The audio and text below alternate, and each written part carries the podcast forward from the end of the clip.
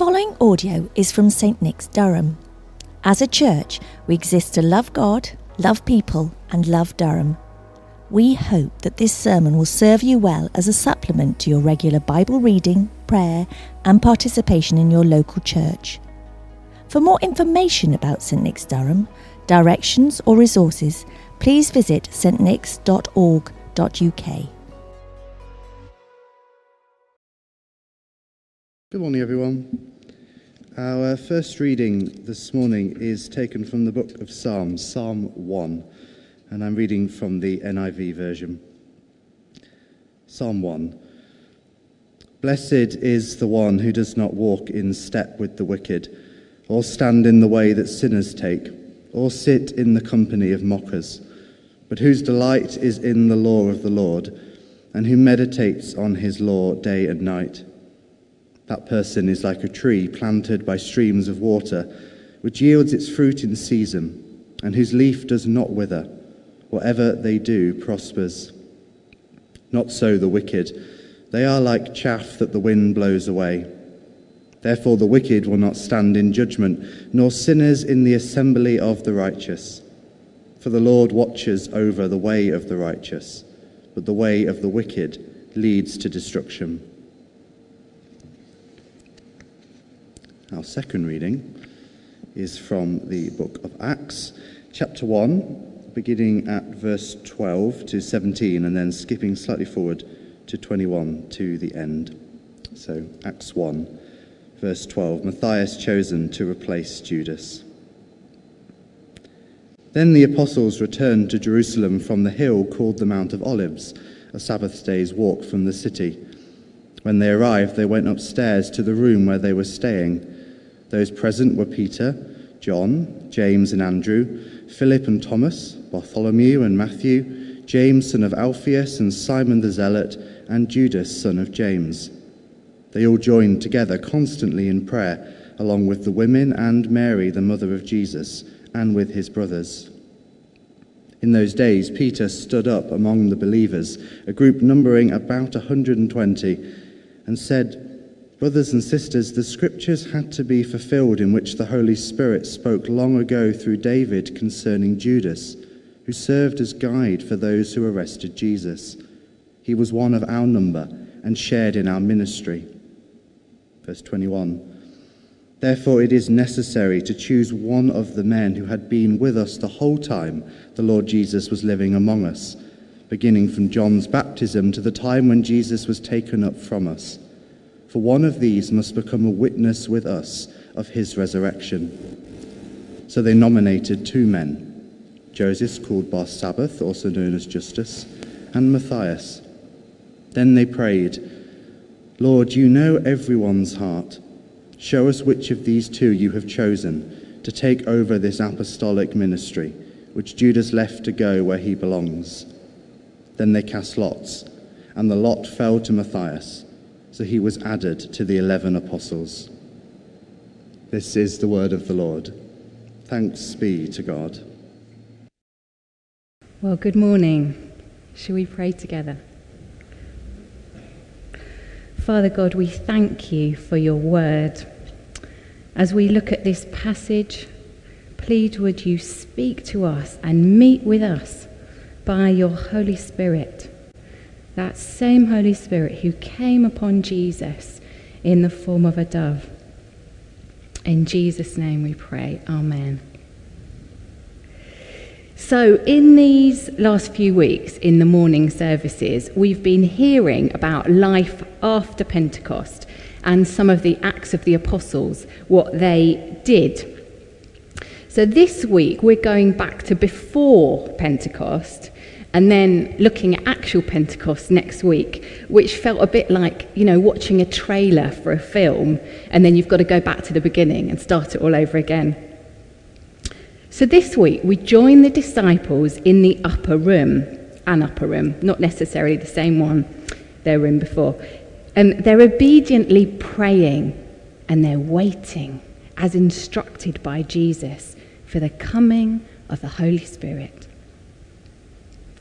And it occurred to me it's a bit like when actors have to wait You know, before they go on stage and they wait in this green room.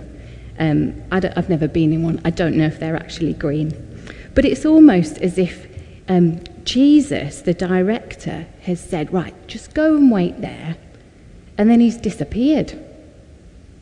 So they're waiting and they're praying. They don't have a script for what's going to happen next. Perhaps it's a bit like actors waiting for an improvised performance. But there's no plan B. But they trust Jesus, and so they wait. There's a problem, though. One of the key actors, as it were, Judas, is no longer there. And looking back, perhaps they can see some signs he was not fully committed to Jesus' way of doing things. And he's left the company. They could talk for ages about why he's left, what happened. But it is what it is. There's a big gap. There's no understudy. And I see Judas's absence as the elephant in that room. This is how I imagine it. There were supposed to be 12 key players, reminiscent of the 12 tribes of Israel. And now there are only 11. They're praying and praying and waiting and waiting. Maybe there were murmurs from the 120 about who would step up. Of course, now Jesus isn't there, it perhaps takes a while for Peter to realize that this is the moment he's got to step into that role that Jesus told him he'd do. Did he have a poke from some of the other disciples? I like to imagine that. A bit of encouragement. So Peter stands up and he speaks about what some of the others may have been muttering about. What do we do with this gap left by Judas?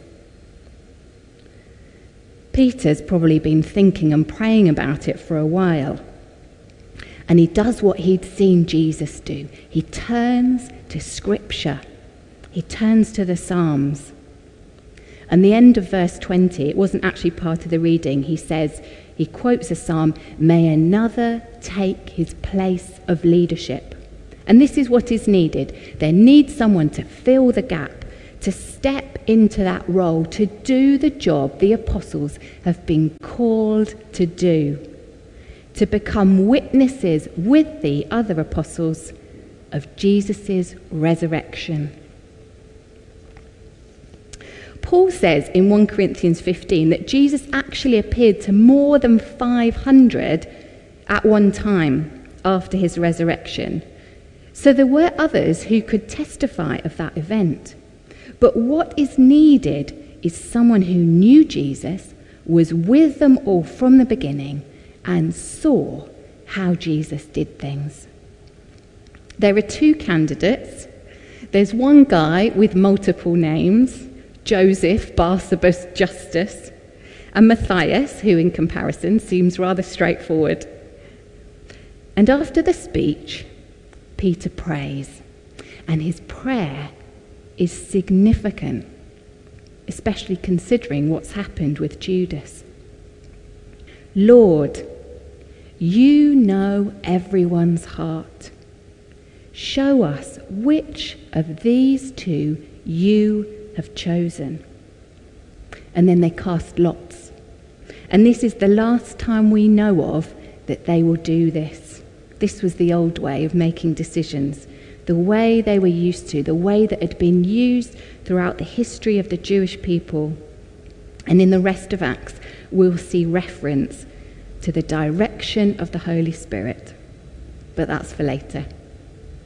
So let's look at Peter's prayer and the one chosen to take Judas's place. As Peter prayed so truthfully, God knows everyone's heart. And God knew Matthias's heart. There was something in his heart that made him right for that job. But we know virtually nothing about what he did or him as a person. He left no writings and he's not mentioned again. If we were in the Catholic tradition, he's known as the patron saint of alcoholics. Um, and he has a feast day on the 14th of May.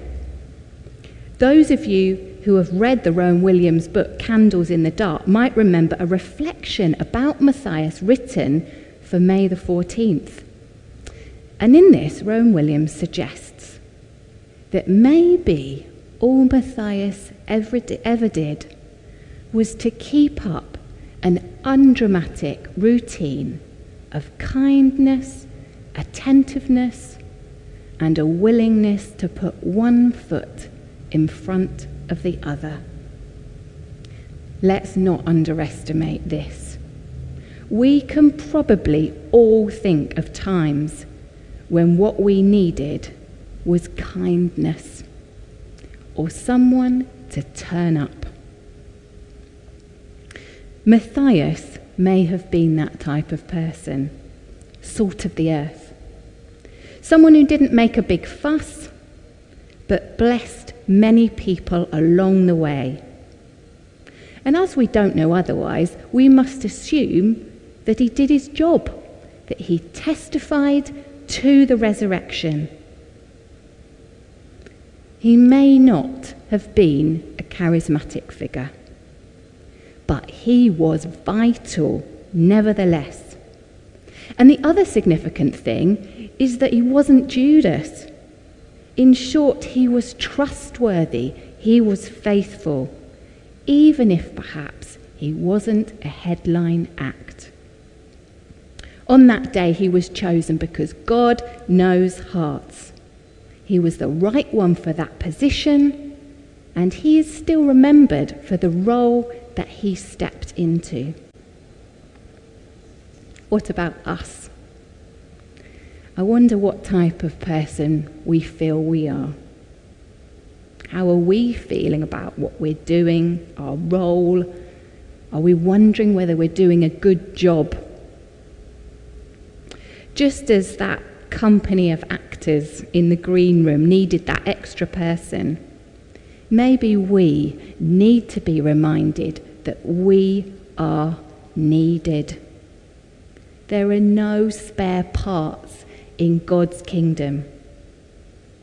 And we don't all need to be Peter or indeed Paul, the real firecracker of Acts. Can you imagine if there had been more than one of him?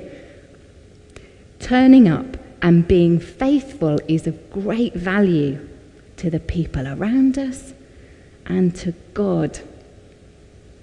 And if any of us are feeling that we are not doing a great job, I think God may want to remind us that He loves us as we are, and He also sees our hearts. He sees the things we're doing no one else sees the attempts to forgive those who wrong us, to be kind to our neighbours, to pray for our friends, to support those who need a bit of encouragement, the choice to try and love and worship Him in the face of personal suffering. He sees all that. It's like a sacrifice of worship to Him. But also know that just by loving God, by loving Jesus, we are being witnesses to the resurrection. And as Christians here in Durham, we've got the same calling that the disciples had to be witnesses to the resurrection, to share the good news, and to make disciples. Now, I don't know about you, but I personally am so aware that I cannot do this on my own. In fact, honest, I feel like I can't do much on my own. I find myself getting anxious, I lose perspective, I get worn out. But the really great news is we don't have to do it on our own. In fact, we're not supposed to do it on our own because we cannot do it on our own. Acts 1, the end of this reading, was not the end of the story for Matthias or for the rest of the disciples. Plan A was to wait for the Holy Spirit. There was no plan B. I wonder what the disciples were thinking as they waited and prayed in that room. Were they nervous? Were they excited? Were they impatient? What were they expecting? I suggest that in their years with Jesus, these disciples had come to respect and to love him. And as time went on, to put their faith in him as God's Messiah. And when he went, when he ascended, they missed him. I imagine they may have felt bereft. They were praying, they were waiting in that room together because they'd been told to. Yes but also because the Holy Spirit was the same Holy Spirit that had been in Jesus. Jesus had said it was better for them if he went because God would send the counselor. He would be their comforter, their encourager, as well as giving them power. They'd seen what Jesus was like, what he did when filled with the Holy Spirit. And they wanted that they knew their own weakness. They wanted encounter with God because they trusted Jesus and they knew he would only send something good. This was plan A. There was no plan B. Trusting and waiting was their only option. Last week, Claire was speaking to us about the way the Gentiles encountered God through the Holy Spirit and encouraging us to seek encounter with God. And we might wonder, what, what does this look like? At this point, I've got some more words from Justin Welby, our Archbishop of Canterbury, which I think are really helpful. On Thursday, Justin introduced this Thy Kingdom Come prayer movement on the daily prayer app, which is called Lectio 365, which I've been using. And in it, he called the Holy Spirit the Spirit of Jesus. It's He who makes Jesus known to us, but has already made Jesus known to us. As Justin also said, it's the Holy Spirit who empowers us to be effective witnesses for Jesus. He is already with us. All we're doing is asking for more of Him. As part of Thy Kingdom Come, we're being encouraged, as Claire said, to pray for five people.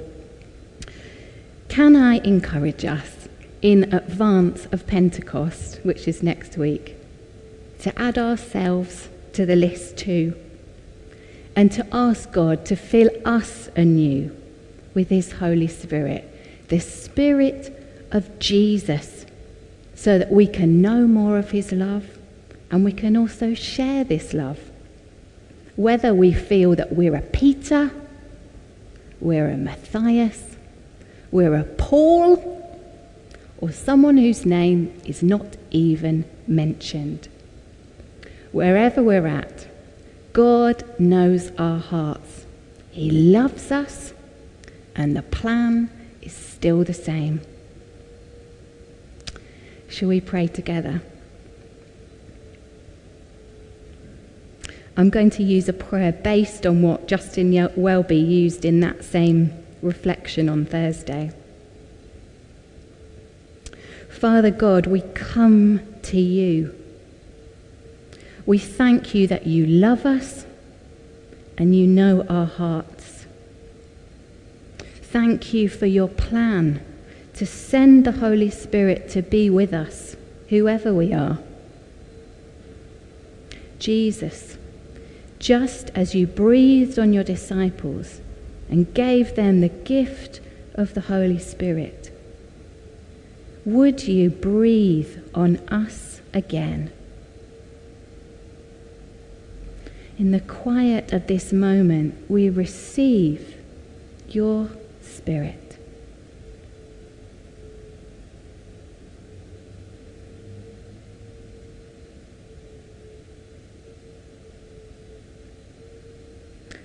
Please empower us by your Spirit and give us all that we need to be your witnesses. In Jesus' name we pray. Amen.